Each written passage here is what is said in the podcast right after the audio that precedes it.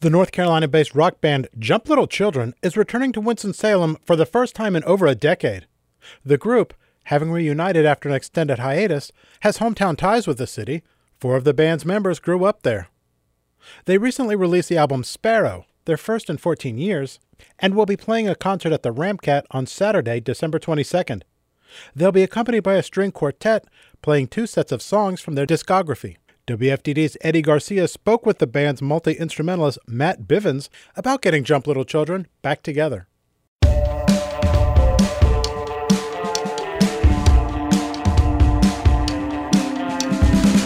whole world through the looking glass. Tell me what you see. The first little tour was all about being a reunion band. Then we sort of didn't really know what was going to happen. And our and our friends Carrie Ann and Michael of Shovels and Rope asked us to be a part of their first High Water Festival.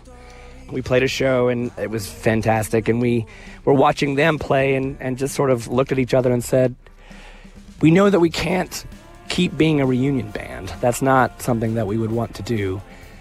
Should we make a new album? And right then and there at High Water Festival, we decided to see what it would take to start creating again.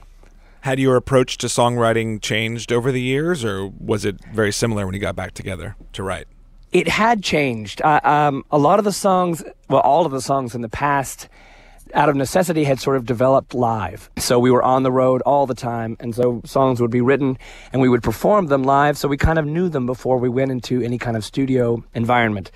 But this time, none of us live in the same town we had to write from afar, so we would send each other tracks and and we didn't actually learn the songs until we went into the studio. And honestly, it was a lot more fun than, than the old way.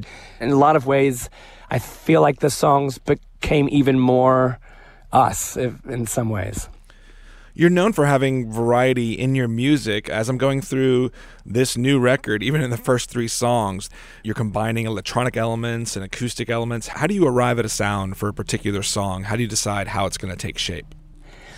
That's a great question. I mean, without sounding too woo woo, it really does come down to a feeling. A really good example of that is the sound that we used for the song White Buffalo originally in a demo was a banjo, the melody line, which was nice, but we knew that it was never going to be a banjo live. It was never going to make the final cut. We tried a synth sound, we tried accordion, and each time we just kind of had a feeling that it wasn't correct. Jay played the melody and recorded it on his piano at home, which is a very weird sounding, dark, upright sort of thing and that was it. So it's a lot of that. It's a lot of playing around. It's fun. It's a fun part. Tell me how father passed away. No one seems to know what really happened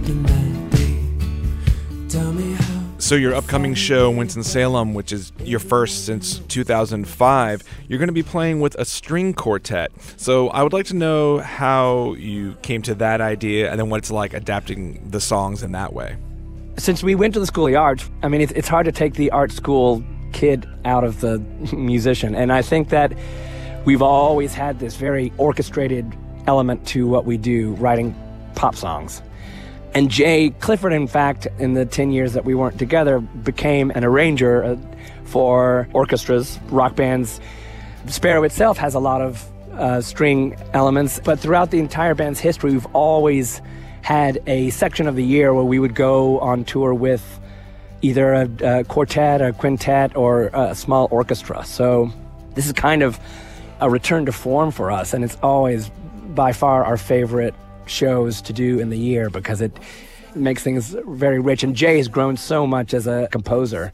The parts are, are even more intricate and just nuanced and mature. So it's going to be really, really great. Watch it fly away like a sparrow, like a sparrow.